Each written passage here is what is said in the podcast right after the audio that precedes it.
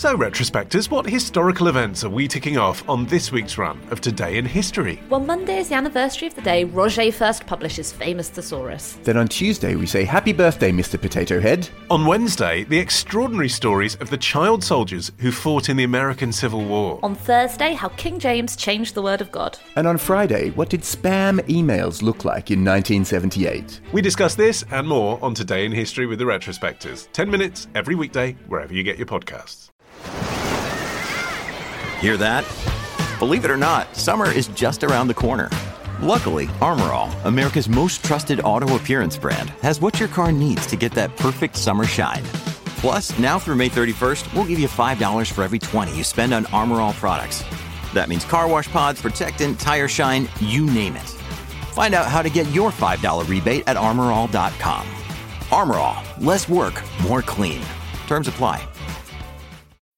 When you need mealtime inspiration, it's worth shopping Kroger, where you'll find over 30,000 mouthwatering choices that excite your inner foodie. And no matter what tasty choice you make, you'll enjoy our everyday low prices, plus extra ways to save, like digital coupons worth over $600 each week. You can also save up to $1 off per gallon at the pump with fuel points. More savings and more inspiring flavors make shopping Kroger worth it every time. Kroger, fresh for everyone. Fuel restrictions apply. Mother's Day is around the corner. Find the perfect gift for the mom in your life with a stunning piece of jewelry from Blue Nile. From timeless pearls to dazzling gemstones, Blue Nile has something she'll adore. Need it fast? Most items can ship overnight. Plus, enjoy guaranteed free shipping and returns. Don't miss our special Mother's Day deals. Save big on the season's most beautiful trends. For a limited time, get up to 50% off by going to BlueNile.com. That's BlueNile.com. Welcome to For Formula One's Sake, the F1 podcast that makes the TV director at Monaco look halfway competent. Yeah, but as soon as something exciting happens on this podcast, we're going to cut away. Welcome to For Formula One's Sake, the glamorous but incredibly boring F1 podcast. Well, I mean, we're all very good looking, but we can be tiresome to talk to. I mean, you say glamorous, but I'm currently looking at myself on the video and I'm looking very unkempt and I've got a duvet wrapped around my shoulders. Welcome to For Formula One's Sake, the F1 podcast that got, that's got a one off sexy livery for this race only. I mean, it's Terry's duvet again, isn't it? I mean, to be fair, maybe Ricciardo would have done better with a duvet wrapped around his car. Welcome to For Formula One's Sake, the stripped wheel nut of F1 podcasts. Is this when you take the duvet off? I'm G Grez, and try as you might, you will never overtake me, not on these roads. Today, from around the actual world, we are going to talk about the Monaco Grand Prix, which managed to make an unexpected grid, unexpected podium, unexpected action, and unexpected strategies still seem incredibly boring. We are going to cover all of that, funky liveries, extended contracts, and then drift off into memories of old TV shows or former lovers. That is all to come. Joining me is a freelance motoring journalist who feels vaguely normal again. It is Phil Tromans. I had visitors. We had family over. We can finally legally have family over. I had my sister over to meet her niece for the first time since she was since my niece was two weeks old. Yeah, it was lovely. Have no no wry opinions or slagging off modern cars. It was just it was lovely to see people and uh, remember the good old days. And alongside him is a man who's been dressing a mattress. It is Terry Saunders. I've moved flats, Yay! but my mattress in the flat I've just moved out of, I'm going to be honest, was horribly stained. oh, what before you were on it? or no, no, no, it's all me. It's all it? me. Um, Oh. It's mainly wine and curry and probably some bodily excretions, but I've been trying to kind of spot clean it for the last couple of weeks, and Have you tried um shaving foam? no. Well, it's too late now because what I did instead, so after weeks of trying to clean it bit by bit with bleach and Vanish Oxy and carpet cleaner, I took the cover off the mattress, which was not easy. and I washed it in the bath, which was not easy. And I hung it up to dry for three days, which was not easy. and just before we started recording, I've been trying to get it back on the mattress, and I'm not sure it's possible. it's like Yeah, it's probably a two-person job. Is there someone you can get round? I mean, there is. There are people I know in Berlin that I could ask to come round. But actually, that's the point. Oh, I got an email from a listener this week who lives in Berlin and says, "Well, I'd like to go for a drink and watch a race with him." And I haven't replied. So if you're listening, uh, a, sorry for not replying. I'm very busy. B, I would love to. C, could you help me with a mattress? Chico, what have you been up to? Last weekend, I drove for the first time in six years. Oh, we've talked about your driving before, haven't we? Didn't you, didn't you lose your car and get on a bus or something? About six years ago? I can't remember. Old old school listeners will tell us. But you've been you've been doing this again. Is it the same car, or a new car? What was the deal? No, it was the Vauxhall Corsa design.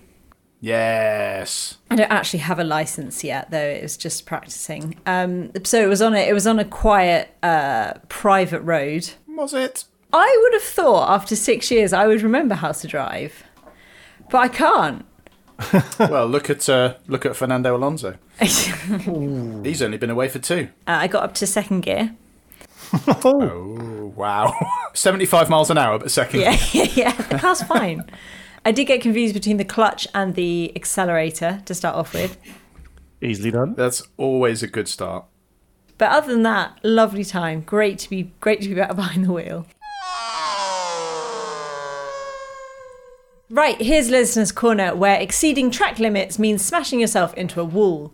But that wrist hasn't stopped you flooding the FF1S Facebook page with opinion, bile, and slander. First up, was Monaco boring or a fascinating example of strategy and skill? Ronell Bester said, not bad by Monaco standards, not good, but not bad. Jen Swanston says, why in the fuck did I get up at 5:45 a.m. to watch this live? Colin McMahon says, Monaco. Honestly, didn't miss it from the calendar last year. Good result to keep the championship fresh, but who gives a fuck about this monument to uber rich twats? Isn't that just F1? What he's just described. It's not just specifically Monaco. I mean, it was a shit couple of hours, but it was kind of a fascinating race. I, it would be fascinating to read about. Yeah, There were some those? fascinating things during the weekend, but I could have done without the race. And it goes back to what I've said for years: do qualifying and just be done with it. I think if you if you showed us the results at the end of the race, you'd be like, "Ooh, this is going to be good." Hmm. You you would think it would be good, wouldn't you? Of all the things that were different, and of all the reports of things that went wrong, you'd be like, "Holy moly, that sounds amazing!" It was a- and I bet I, I bet on Drive to Survive, it's going to be brilliant. It was a very I'm good race. wrong, but- I came back here to the old flat to clean, so I just had it on my headphones, and it was a very good race just to have on in the background, not really paying attention to.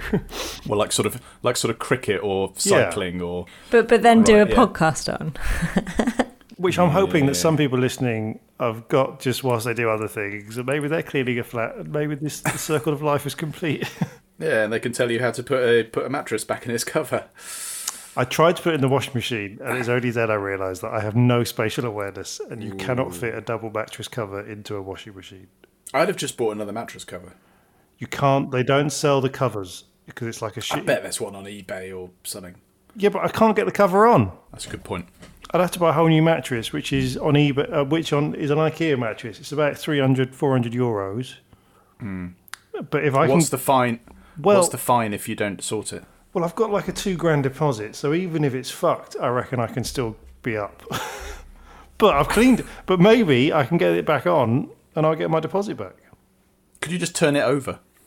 No, because they fuckers have thought of that. Like the bottom of the mattress is a different material, so you can't sleep on Uh, it. Fuckers. Sneaky, sneaky. It's IKEA. But uh, this conversation is far more exciting than Monaco was, despite everything. It takes all the excitement out of it because they, the only exciting thing is the strategy or if something goes wrong. And nobody bloody crashed, at least in the race. The strategy jumps were the only thing that were exciting, and then when Bottas titsed it up, that was exciting. And if and even then, only to go, ha! It's a pointless race. I don't care oh, it would never be allowed today. Yeah, be never allowed today because it's rubbish. Get The problem is they, they, they weren't going very fast. Point. No, well, no, they weren't because you don't need to because nobody can overtake. You do Monaco is just sit good. there going, yeah. is if people are going so fast they crash, but they're not going fast enough to crash. They're just going around at like, no Why offense, would you? Chica speeds. You should see me in second gear, Terry. There's Charlie Clerk on the radio on the way to the grid going, oh, I think I pressed the clutch by mistake. I thought I thought it was boring. It just reinforced my fact that I, I like I like the history of it. I like the I like seeing the cars whip through the swimming pool, which I think I say every year. Not last year because now it was brilliant. There's one good thing to come out of COVID, but uh, it's rubbish. It's always rubbish. I said it would be rubbish. It was rubbish. But Jen Why Swanson got up at five forty-five in the morning to watch it, and it was it was on at like three in the afternoon. Idiot. I think she I think she might be in, in one of the colonies.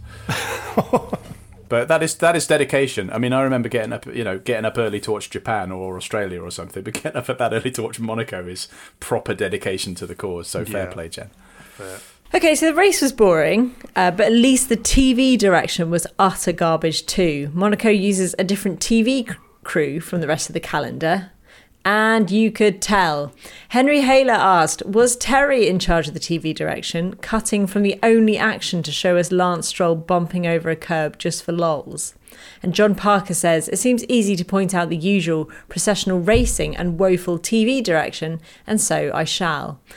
Jake Rudelson says, I have a theory that the Monaco race director knew the race would be boring and used horrible directing to cut away from the only exciting parts of the race to give the fans something to be riled up about. Adam Bronkhorst asks, Why does Serena Williams get more TV time than George Russell did on Netflix?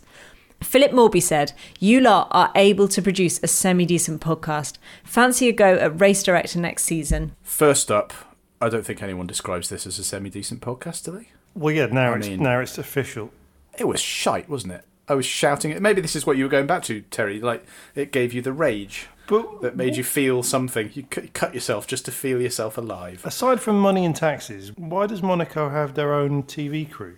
I really don't know. I have a nagging feeling that there was another one some time ago. I have vague bells ringing that s- another race used to do it, but I can't remember which one it was. Makes it And nor sound like it's if a, still in it. a heist movie or something, doesn't it? Got George Clooney, and it's like, right, you're It just feels like a very Monaco thing to do, doesn't it? Yeah. It's probably all done by members of the Grimaldi Guinness dynasty or something like that. But it was shite. It's like the the one exciting thing going on as as Vettel came out of the pits and we're like, ooh, and then it's like, oh look, here's Stroll in slow motion doing nothing. and uh, while we're on it, that Aston Martin looks shit on the telly. Oh, controversial. Well, it looks like a kind of dirty Mercedes, which I know it kind of is, but the colour scheme, you look at it and go, oh, it's a Mercedes. Oh, no, it's not. Oh, no. No, it wasn't. I suspect it's better under on night races, like under the lights and Maybe. stuff. But um, no, it wasn't. I mean, to be honest, and we'll, um, we'll get to there. But every car looks shit compared to the uh, to the McLaren, which I thought looked brilliant. But um, we'll come back to that. But yeah, no, the TV direction was terrible, and they should be ashamed of themselves. And it's yet another race reason that we should never go to Monaco again, apart from for demo events where they just do qualifying time trials, and maybe they get I don't know ten points for being fastest or something. I did find myself accidentally watching some of the historic Monaco the other week That's much more exciting. because there's people driving old cars, but they're really going for it and actually crashing old valuable cars. Yeah. F1 Yeah. cars. Yeah, no, a chap I, I sort of know from when I used to live out in the Middle East does that quite regularly, and uh, it looks like it's hilariously good fun, but also a little bit risky because you're on a grid with some people who maybe aren't that good at driving. Yeah, Jean Alesi. Ooh, oh well, no, oh no, did you see the Jean Alesi crash? Yes. That's why That, that wasn't his fault, I don't think. It was who I can't remember who it was that was behind him, but basically sent him into the wall at the last corner and wrecked a, a vintage Ferrari. What was it like a? I don't remember what it was. It was an old Ferrari. Brilliant. It was more exciting than the actual race. It was.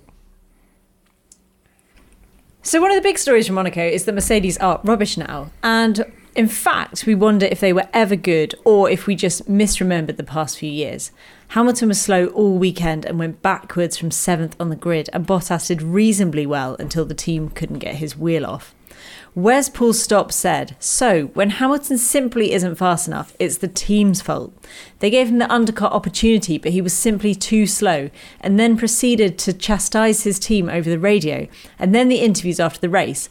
Way to build team spirit there, XDNA. Keith Russell notes, For once the wheels did not come off Bottas's race.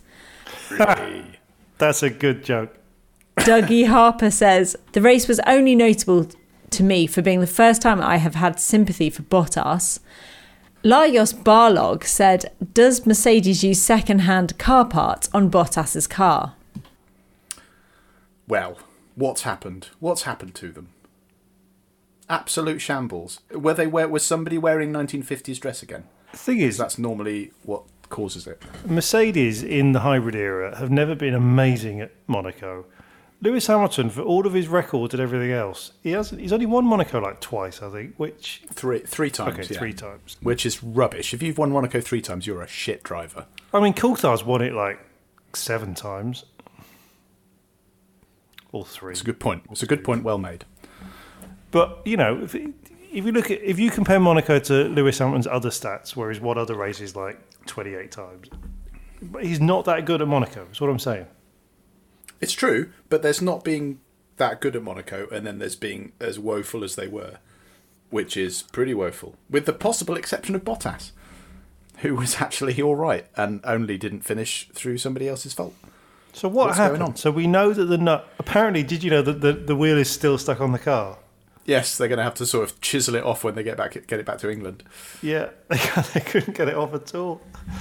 If you watch the replay, I felt really sorry for the mechanic because the first time he does it, does it normally. Second time he tries, you know, he's been trained to kind of, you know, try it again, see if it works. And by the third or fourth time, there's this moment where everyone's looking at him, and you can tell he just puts it back on the thing to go, oh, I'm trying, but it's not working. And like everyone's like, come on, come on, Stephen, just get the fucking nut off. And he's like, it's not fucking working. And I just, we've all had moments in life where everyone's looking at you and you can't do it. Yeah, it, it was slightly odd to see a Formula One operation where suddenly nobody knew what to do. Because as you were saying, it's like, like, right, we'll do it. It doesn't work. We'll do it again. Okay, get the spare gun, do it. And then, and then they're just standing around, go like, ah. So what actually happened? Do we know what actually happened? I don't think we've got a full understanding of it, but somehow it stripped the thread off. So literally, it was just spinning round and wasn't grabbing onto anything to actually screw or unscrew. Um, Sounds like Bottas's career. designed- Hey. I thought they were designed in such a way that that couldn't happen, but you know, it, it did. can. But yeah, I mean, when once that happened, you know, it's designed to not come off even in a crash. So if they can't unscrew it, it ain't coming off. So they, yeah, they're going to have to get the uh, get the laser cutter out, I guess, when they get back to uh, to Brackley. Be funnier if Bottas is also stuck in the car. they could get him out. they've got to get him. They've got to get him in the lorry. Still in his helmet. yeah. They just sort of stuff a Subway sandwich through the gap in his visor so he can have something to I eat. bet he'd be fine with it. That's his problem. Yeah. Lewis Hamilton will be on the phone moaning about it, and Bottas is like, "Well, if I have to, it's fine." Well, should, should we go back to Hamilton? Should we go back to Hamilton and Wes's point? Did you hear his interview afterwards? Because normally they just go, they say we for everything. You know, we we win as one and we lose as one. This time he was like, no, the team did a fucking sh- terrible job. and I was like, that's that's a bit of a break from the norm there, Lewis. Let's be honest, you weren't exactly dynamite this weekend yourself. But I reckon they might be quite annoyed with him at that. But it it's They'll be out on his ear. George Russell will be in next race. You watch. it's interesting in that you know I was saying at the start of the year that Max Verstappen hasn't got the the mental capacity to do a championship fight, and Lewis Hamilton's obviously great at it. And it feels like the first time it's gone wrong for Lewis, he's just there going, "Fuck! What do I do? I can't remember how to not win." Yeah, this is you guys' fault. I, I was brilliant. I'm amazing. You guys fucked it. Uh, yeah. I, I wonder if it'll carry on. Where we go next? Baku. He's got, he's quite good brand Baku, isn't he? Mercedes should be good at Baku, shouldn't it? I don't know anything anymore. Tell us how wrong we are. You can tweet us at For F1's Sake or find us on Facebook where we're For F1's Sake or email us at wrong at ff1s.com. Alternatively, if you think we're right, you owe us a beer. And by doing so, you become an absolute ledge, just like Anna Charova, who says, hashtag bring back Danny Kvyat. I'm just right. A, we're not bringing back Danny Kvyat because of my Russian problem, and that person's name is not dissimilar. Suspiciously Russian. Uh, not dissimilar from the name. Is this your is this your ex? It's only the name is only four letters different. Wow. Okay. So um, That's a pretty terrible disguise. I mean, you've got some nerve, Anna. I mean, thank you for the beer. We'll happily drink it, but Terry's going to pour his out in disgust. can we ban a listener from donating beer? No, no, Good, we can ban you from receiving it. So we'll just we'll just Chica and I and uh, producer Matt can, can share the beer. Enjoy that polonium. David Sayer, who says, "I know, I know Phil's and Terry's view on cash for questions, but what is your view, Chica? Monaco was shit." Okay, well, thank you, David. Um, we do we do answer questions, but you haven't actually ans- asked a question, so um, good luck next time. Um, the very generous Ray Glennon, who says, "Comment on listeners' corner, the pinnacle of my motorsports career. Don't bet this all in one place unless you know you really, really want to." So how much did he give us? Well, uh, we've just had a word in our ear from producer Matt, and it sounds it sounds like we might be able to buy Haas. So, uh, Team FF1S Ray Glennon is uh, coming to you for 2023. So that's exciting. Thank you very much, Ray. Our only stipulation is Mazepin has to be in both seats. Well, like wearing the cars like roller skates. Beate Pancher. Thank you very much, Beata, and I really hope we've got your name right. And our monthly donors, some of whom have scheduled payments this week. They are Jenny and Ralph Brynard, Bryce Yay. Davies, Yay. Andrew Cunningham, Jason Yay. R. Bradley, Paul Hinton, and Chris Lee. Yay. Join them, join them now by going to ff1s.com forward slash pint pint pint.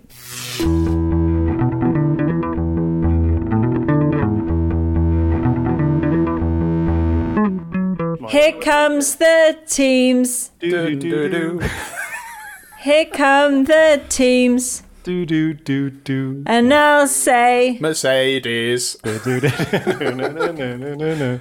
Oh, can we do the whole teams in Beatles? Oh, we probably need to practice that next week. Mercedes! Hamilton was stuck in that tricky stage of life called seventh in the Monaco Grand Prix and couldn't get past Gasly. He did get fastest lap though. Who cares though? Do you care? Yeah, I know. I care. I mean, for all the race was boring, he's not leading the championship anymore. Uh, he's clearly rattled. Didn't have a good weekend. Uh, yeah, um, I'm absolutely interested. The race was shite, but the, the result is is interesting. So yeah, what will happen in Baku? Baku in the USSR. Sort Nice. of. That sort of works. Okay, good. There's gonna be a Pretty sure we've done that up. every year. There's been a Baku Grand Prix. Well, we're going to keep doing it now, and there's going to be more Beatles for the next 20 minutes. So buckle up. Well, my question was whose fault was Bottas's nut, but I'm not really sure if there's anything else I want to ask about Bottas. Anything else you want to add about Bottas? He was actually f- fine. He did well. He out he did better than Hamilton, and it wasn't his fault that he lost. I mean, it sounds like the car was just shit at Monaco anyway. They couldn't get heat into their tyres. Yeah, but come on, there was a bit. He at the start had the grippier line side of the track, and he could have barreled it up Max's inside, but he went, ah, "Oh, let's be second. It's Yeah, fine." but I mean, Max does very good thinks- start starts there, doesn't he? You know. Well, he didn't. He did, Verstappen had quite a crap start, but then just basically went no and shut the door. On him. exactly. I think Bottas should have shown what he was made of and crashed into Max Verstappen to help the team. And I think they should make it illegal to be pointing sideways on the grid. I'm getting sick of this pointing monarchy. He's pointing like there's another t-shirt. Um, They should be facing straight on, like up against the line, right angles. right ankles. Ooh, that'd be exciting. that would be good. They all face each other at the start like a demolition derby. Yeah, I mean it was quite cheeky, and yeah, if Bottas was a really good wingman, he would have taken taken him out. But uh, I think previous races have shown that he's not a good wingman. But credit where it's due, he was he was better this weekend. What would Hamilton have done if he was in Bottas's situation? He, I mean, it's Monaco, so he'd, he'd have probably done the same thing and then just sat there and complained about the team. Uh, Red Bull. Verstappen looked proper chuffed with himself. Perez equalled his best result of the season, and Red Bull are now leading the Constructors' Champs. Do you think it's an obligation to drink Red Bull to celebrate achievements at Red Bull? So at the end of the weekend, were they high on life or high on Red Bull? I think both. But they didn't Right. have they didn't have the Red Bull Energy Station there this weekend where they could normally hurl themselves into the pool. So I presume they just went yeah, and then realised they just sort of had an empty small area of Monegasque concrete to walk around and then went home. I seem to remember discussing this drinking Red Bull for Red Bull team in the old podcast before you guys were alive. yeah, we didn't listen to that.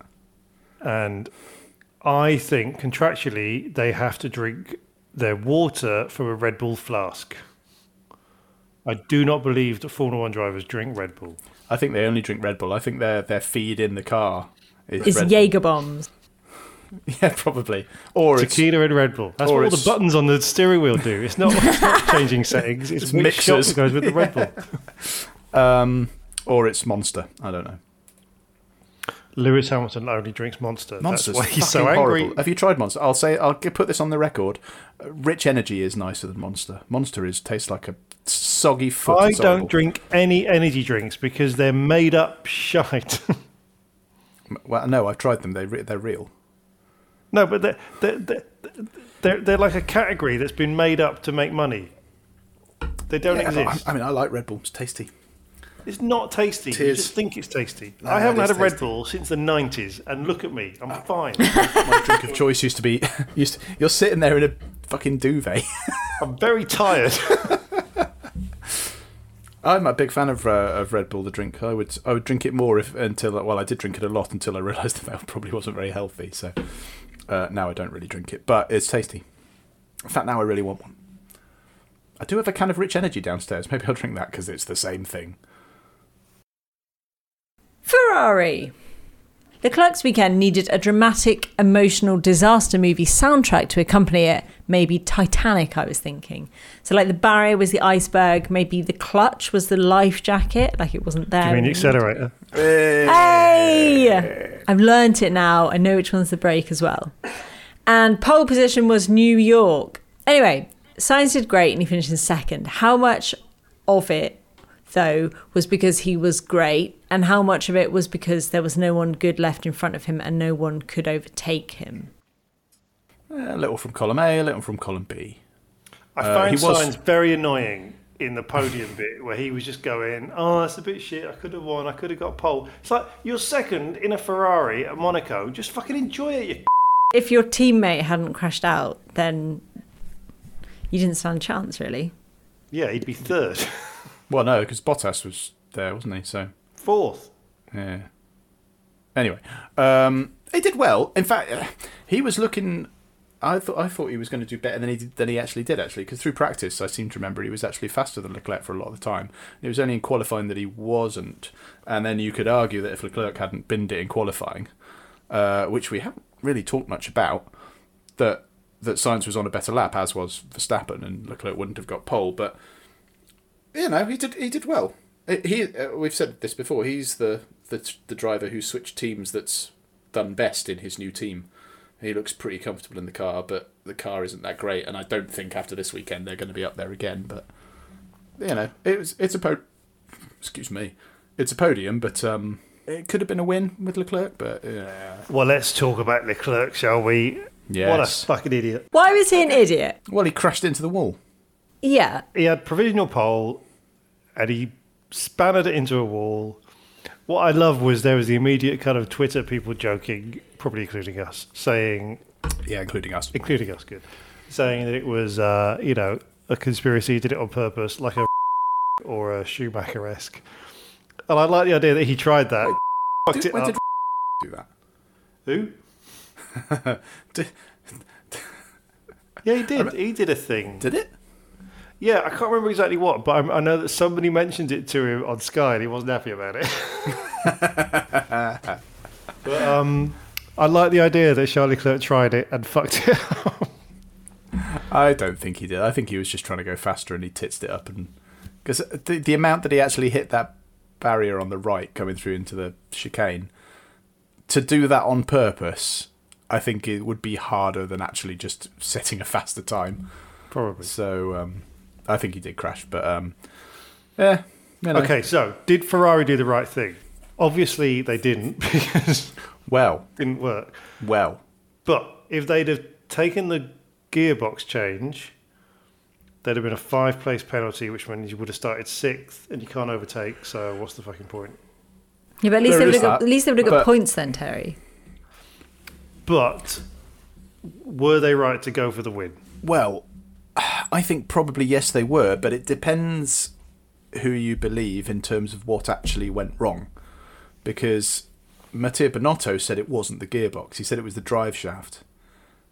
And as far as they were concerned, they checked everything that could have been damaged by the by the crash, and it wasn't actually the gearbox that went; it was the drive shaft. Now, whether the drive shaft was damaged in the crash and they just didn't spot it because you can't you can't put a drive shaft under race load outside of actually driving the car around, which obviously they're not allowed to do because of Parc Fermé.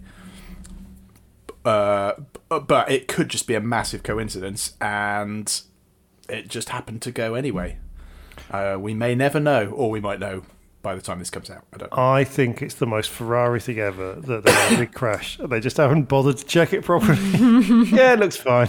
It is probably more likely, but I'm just playing uh, playing devil's advocate on behalf of Maranello. But um, it it was yeah, it was. You did feel a little bit gutted for Charlie Clark, but then you don't really like him, do you, Terry? So I don't like him at all, no. so were you were you cackling in glee? No, just an indifferent kind of shrug. That guy I don't know has had a shit day. Yeah, another T-shirt. Just put these on the list, Phil. One day I'll make them. McLaren. Norris got his second podium of the season after starting in fifth, which is good. And I think he worked the awkward, meant to be socially distanced champagne spraying quite well. What happened to Ricciardo, though? Because I thought my fave Aussie F1 driver was back. Back of the grid. Hey! Uh, But what's happening with Ricciardo? He's not that shit. well, isn't Or is he? he? Because the evidence suggests that maybe he is. No, he's not. But there's a saying in boxing that styles make fights, and I think that this is styles making good Grand Prix car driver combos, which isn't as snappy, which is probably why you haven't heard it so much.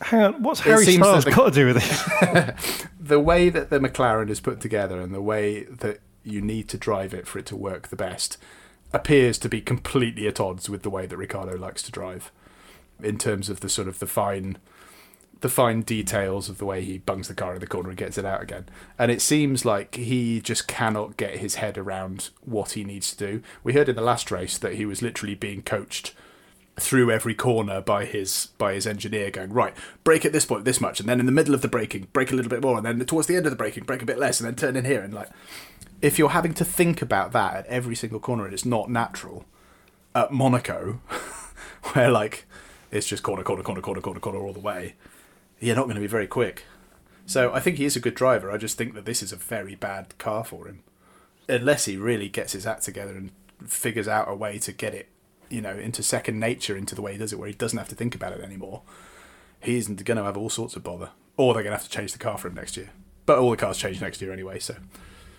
to give him some credit, on the Formula One game, when I play that, if I do a race that's like Monaco, and you know, after the end of the first lap, you're kind of last and you don't bother, I just purposely crashed the car so I don't have to finish. but good on him for not doing that. When you play that game, to a certain extent, you tune into it. The more you do it, like the first time you play it, you spin up the wheels and you throw it into the wall on the first corner. You're like, oh, bollocks. But then the more you do it, the more, the better you get in it, and eventually you can get some semblance of not having to think about every single aspect of what you're doing. Can you imagine having to play that game at full speed, but you're still having to try and remember what every single thing does? Like you couldn't even remember which one was the clutch or the accelerator, for example. I mean, I know you're mocking Chica there, but I can't ever get the in-game menu to work without crashing. you know where they always say, "Oh, the drivers, they've got all these buttons on the steering wheel." You're like, "Yeah, yeah, yeah." On the Xbox, I always crash when I try and say, "Can I pit now?" Yeah, I mean, I guess it's like that. It's it's these fine little details where you have to get the fundamentals in your sort of muscle memory and not have to think about it. And I think uh, Ricciardo's still having to think about it, and it's messing him up. But the livery, we should talk about the livery. It was nice. I thought it looked amazing, and I think they should. I think they should keep it. I think it looks way better than the normal one. You know, I'm not being a corporate shill for Gulf, but although if they want to sponsor the podcast, we'll take their money. But I thought it looked absolutely awesome. I think it's the best. Mm, I'm drinking a pint of tasty unleaded right now. Mm. Whenever I slather myself in oil, it's always Gulf. But Gulf are a sponsor, aren't they? This isn't like Yes. a Lotus John Player Special thing, is it? No, no, they are. Alpha Tauri. Now, so it's not much to do with his driving, but Gasly can walk away from that race and say, Lewis Hamilton couldn't get past me. Tsunoda, I had high hopes for this tiny, fast man, but this was another disappointing weekend for him. What is going wrong for him? Tsunoda, who Noda more like? look on your face of sort of waiting, waiting for uh, applause in your duvet. it's a shame this isn't a visual podcast, but never mind. Juve, more like. Gasly is is doing really well. He's he's brushed off the uh, hardships of old, and he's driving really nicely. Tsunoda is not not he's not doing very well, is he? I also had hopes for him. I fear he's not even going to reach the, the lofty heights of Kamui Kobayashi, and he might be out on his ear if he carries this on. They might get Jaime Alguersuari back in. Who was who has been in touch with us this week? Yeah, we had a DM from from Squire, as uh, he's calling himself now. But Jaime Alguersuari, he's starting racing again. What did the Um, DM say? I assume that he just DMs everyone that fol- follows him rather than specifically targeting top podcasts. But um, hola, amigo. Oh, it's really long. As you might know, I'm making a comeback into racing. I'm so excited to be back to my roots and enjoying every single second of my comeback. Let's see where this takes me again. Unfortunately, it doesn't actually say where he's racing or what he's racing. So, but he did plug a new, what appears to be a podcast. So, no, we're not going to read that out, Jaime. I believe he's racing on Chica's future granny in law's private bit of road. Yeah. Alguersuari's coming back and he's got a podcast that probably doesn't have nearly as many swears as this one, so why would you listen to it? Jaime Weigelswari, more like. Oh god, no, listen to okay, listen to his podcast, it's probably better. Oh, it's lasted longer than your fucking Beatles idea. Oh, I forgot about that. Oh, I'll have to get Who, back you to mean? that. Aston Martin. A brilliant drive from Vettel for Aston Martin. That was their words, not mine. And he gets overtake of the day. Oot, oot. Uh, for when he got aggressive with Gasly. Stroll. I mean, I don't remember anything Stroll did, but he does have memorable eyebrows. Do you think he has to trim them? Yes.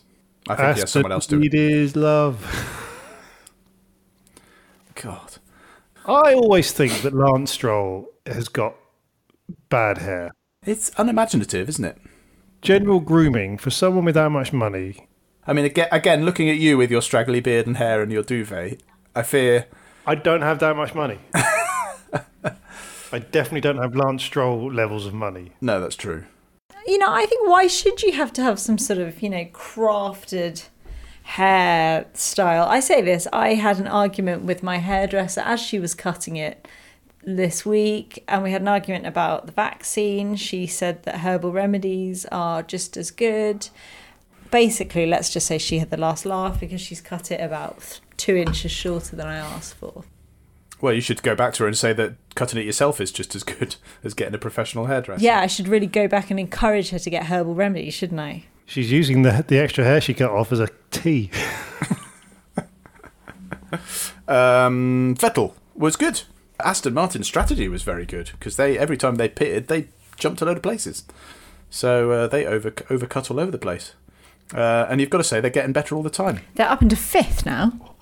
Overtake of the day for Vettel is a bit strong because he, I think he was ahead of him already when he came out of the pits. He just held it. I just want to say oot. Ood. And Stroll was yeah, Stroll was all right, but I, we'll have to see whether this is a one-off of the old Vettel being back again. Well done, well done, them. Alpine. Between them, Alpine did three overtakes. That in Monaco is high level daring entertainment rated 18. Who would you choose for the FF1S racing team, TBC, to go alongside Terry, Alonso or Ocon? Ocon. I Alonso. think, I think Alonso's passed it. Yeah, I want A, I want any chance to look good, so Alonso. and B, just imagine the rows me and Alonso would have. Uh, Would you, or would you, because you're you're you have a history of being all all mouth and no trousers. I think the, uh, speaking of trousers though, I think the overalls would be duvets, wouldn't they? yes. Fine. I mean, I think you talk. I think you talk a good game, Alonso, and then you get in the briefings, and he'd sort of, you know, he'd come up to him cracking walnuts with his neck, and you'd be like, "Yeah, no, no, it's fine, it's fine." It'd be the whole Jolyon Palmer thing all over again. I think that's different. I think Jodie but no, no, no, no, no, no. Let's get this straight. The reason I couldn't go against and Palmer was because he was legitimately shit. and it's really hard to say to someone you're shit. Whereas Alonso is past it, which is different. So I can actually use his previous achievements to make him feel shit. Okay, so if we said to you right now, special guest, Fernando Alonso, everybody welcome in into the to the to the Zoom chat, which isn't Zoom, but never mind. Would you then say to his face, "You're a bit past it, aren't you"? All right, let's let's do a role play. You're Fernando Okay. Alonso. It's me, Fernando Oh, why have I been doing the accents all these years? That was so good. I think I really nailed that Italian part of Spain that he's from. I heard you've been saying some things about me. What are you saying, Terry Saunders? A, the fact he'd know my full name, not a chance. B, um, hi Fernando, nice to meet you. Hey, it's nice to meet you. Just really love your work. God, Come Phil, you're right. You're totally right. I Yeah. just couldn't do it. Yeah. I mean, you, I've literally just had an order for a Kimoa hat from you, so. And a Kimoa duvet. With stains. Alfa Romeo. I have absolutely no idea what Raikkonen and Giovinazzi did for 78 laps. Uh, well, Raikkonen, yeah, no idea. Giovinazzi was actually doing pretty well, I thought. Uh, it looked like the Alfa was actually mm, reasonable around Monaco, and he, was in the finished He in, finished in the he points. finished in points. He finished in 10th. But I just don't remember anything. Uh, no, I mean I, they never really focused on him because the direction. I don't know if we mentioned it was pretty bad. No, he managed to uh, he managed to qualify all right. He got into Q three, which was like whoa, fair play, better than Raikkonen. Yeah, I think he's finally starting to string it together after being anonymous for how long has he been in F one now? I genuinely have no idea. But three or four years, isn't it? Is it really? Now he's managed to, to pull himself up with a little bit of help from his friends, and he's much better now. Oh, stop it. I, I forgot we're doing it. no, I genu- genuinely, I thought he did. Uh, I thought he did really well in a car that probably didn't deserve to be there. And uh, in fact, Raikkonen was eleventh, wasn't he? So he was only just behind him. Although I didn't see him in the whole race, but There's something I'm finding quite depressing about Raikkonen and Alonso and Schumacher's son all driving around the back. It's like the Friends reunion or something, isn't it? Like- but with less plastic surgery. Yeah, true, true. it is. It is a long and winding road. No, Phil, no. You started this. Okay, I'm going to stop it by saying, help. I need somebody. You have all my loving. Williams, fasten your seatbelts, guys. Russell was overtaken at the start by Alonso. Later on, Latifi overtook Tsunoda. Did you know that Lawrence Stroll sold his super yacht to Nicholas Latifi's dad? And it was at Monaco. Really? Well, I, think, I presume most super yacht sales are in Monaco, are they? We There was a great bit of advertising near the tunnel, which was like a website called like WeBuyAnyYacht.com or so it was just like, I know that Monaco is a place where everyone buys yachts, but that's going out on the telly, and I don't think there's that much. I don't think there's that many people watching at home going, do you know what? I need a yacht. I've got I've got this yacht that I was thinking about selling myself, but just the hassle of doing it. If they could just give me a price for it, I'll probably lose a little bit, but the convenience better than going on Yacht Trader. All you need is yachts. Haas. Um, Haas. Haas. Haas. Haas. Ask me why. Marzipan didn't come last, and that is because Schumacher crashed in qualifying and had power issues in the race. The fact that Marzipan didn't repeatedly bounce off the sides of the circuits, though, both surprised and disappointed me. Credit where it's due. He was the Haas driver that didn't spanner it into the wall, presumably because he wasn't going fast enough. But and then and then even though in because he did he didn't do that in qualifying, and Schumacher couldn't do qualifying, having crashed in P th- uh, practice three. Mazepin started ahead of him, and then immediately got overtaken at Monaco by a teammate in a Haas, which I thought was uh, rather hilarious. He did eventually finish ahead of him, but only because Schumacher's car had issues. But in, I guess in the career of Mazepin, it's a highlight. I've got no thoughts. I heard it. I heard an interview with Mazepin this week. I don't think I'd actually heard him speak before. He's basically got a, a, an English accent.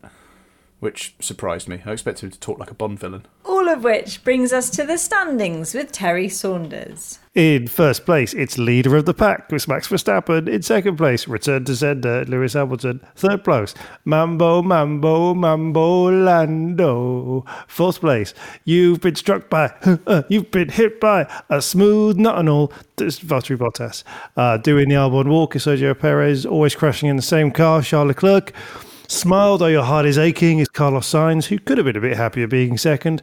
Um, I'm a loser, baby, so why don't you kill me? It's Daniel Ricciardo. Uh, jumping Jack Gasly, I've done that before, but I'm bored. It's Pierre Gasly. Ocon, I can't believe it. I've never been this far away from Alonso. Is Ocon, who is doing very well. Uh, driver of the day. So you say goodbye, Sebastian Vettel. Uh, if I was a rich man, Lance Stroll. And in 13th place is Help the Aged. It's Fernando Alonso.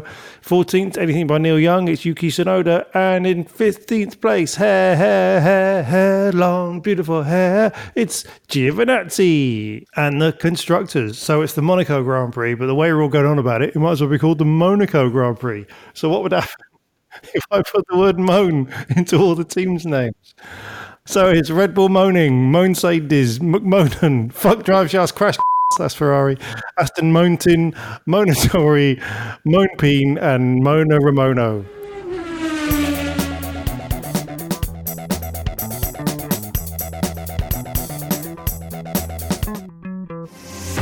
In the future, who will decide how our story is told? What swagger he had, what style? no, grim. 1770 was grim and it's better now. Who will be there to record, in uncomfortable detail, the curious moments in history that should never be forgotten? Well, the fact that he had a painting depicting her with five breasts in his office that he occasionally threw darts at. I mean, that doesn't seem like Yeah, the a sort of weird. thing that you naturally do because you hate somebody. Now we have the answer, and their names will be celebrated in every country on every weekday except some bank holidays. The speedboat was piloted by a Womble. Look at this and marvel, I murmured to Johnny Walker. You will never see anything like this again. They are Ali, Rebecca, and Arian, otherwise known as the Retrospectors. Wherever you get your podcast. Oh, what is this? What is this? What is this? It's only the fucking Chica quiz. Chica quiz, Chica quiz, let me quiz you, Chica quiz. So this week, and probably only this week, it's called I'm Trendy. Oh, that was my nickname at school. That was Ian Trendy. So there's always a time in a driver's life when they stop being well known just in F1 and ascend to, to true public recognition. Not always for the right reasons.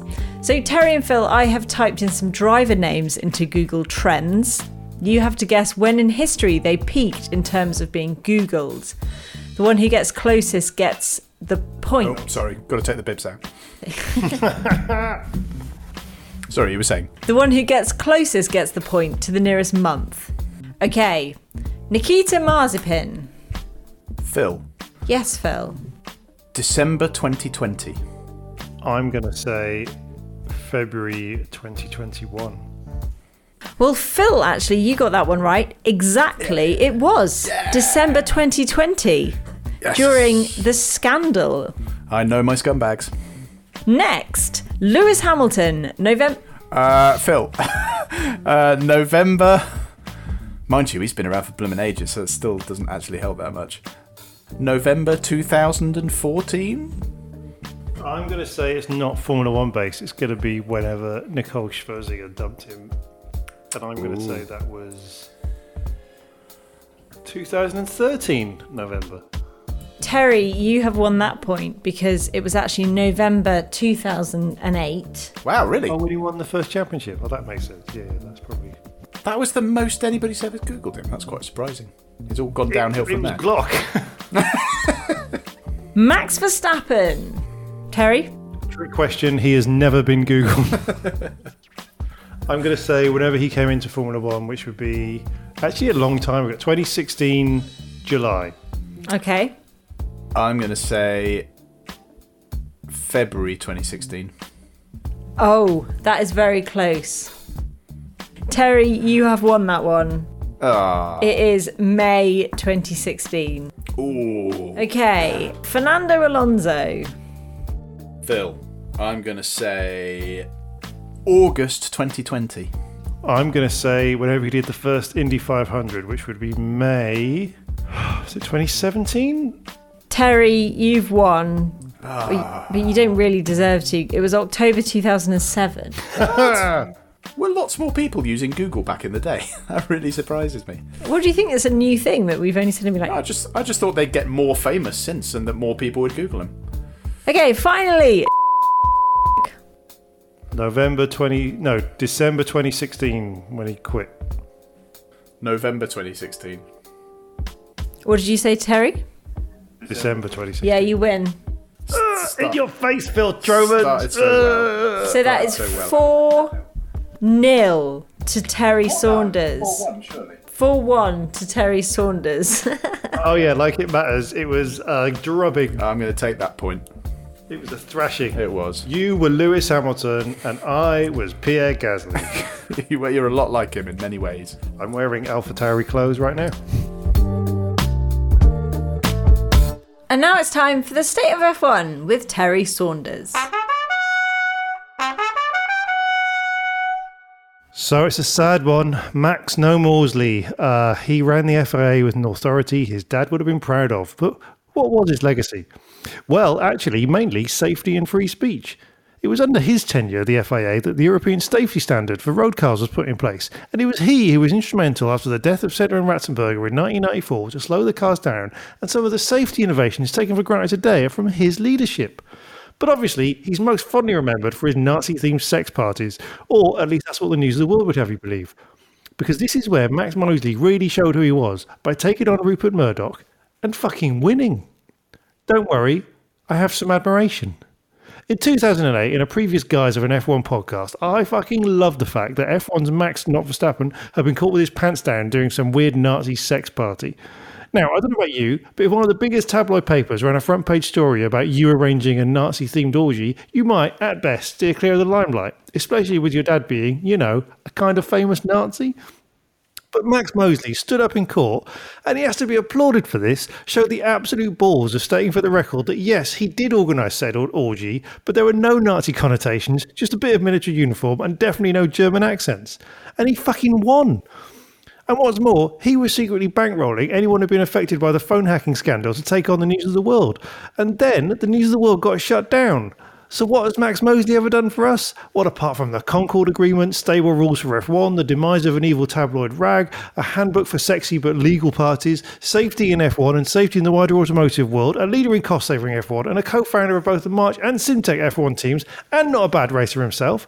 Rest in peace, mate. You bloody earned it. And now you can get up to whatever you want. Nice, nice, wink, wink. Yeah, well, we'll we'll brush over the uh, the documented fascism, but yeah, you're right. If the, if if Max Mosley is proof of anything, it's that people can uh, can be both black and white, but not black. Oh no.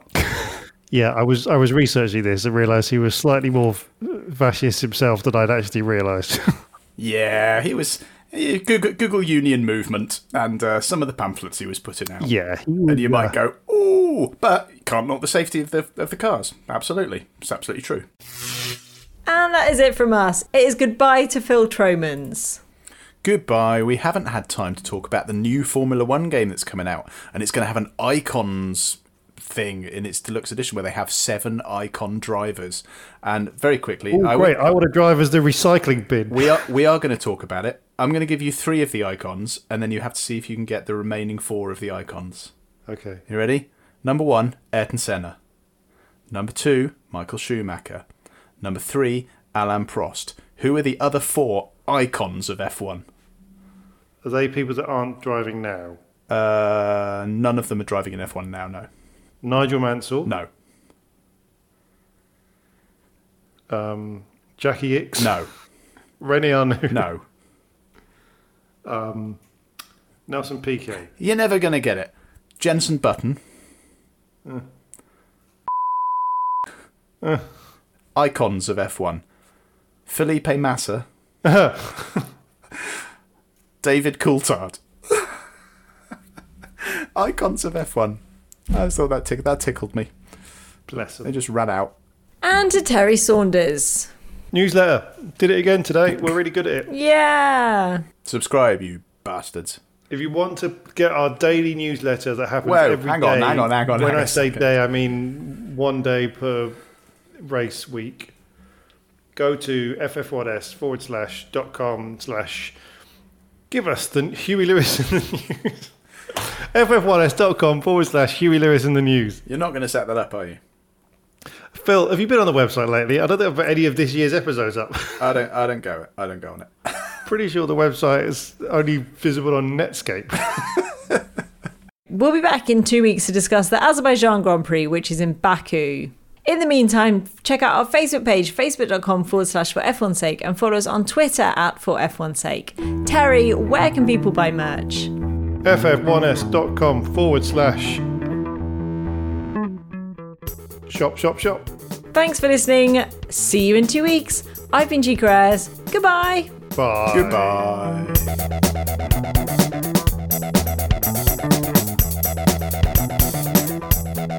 Sports Social Podcast Network.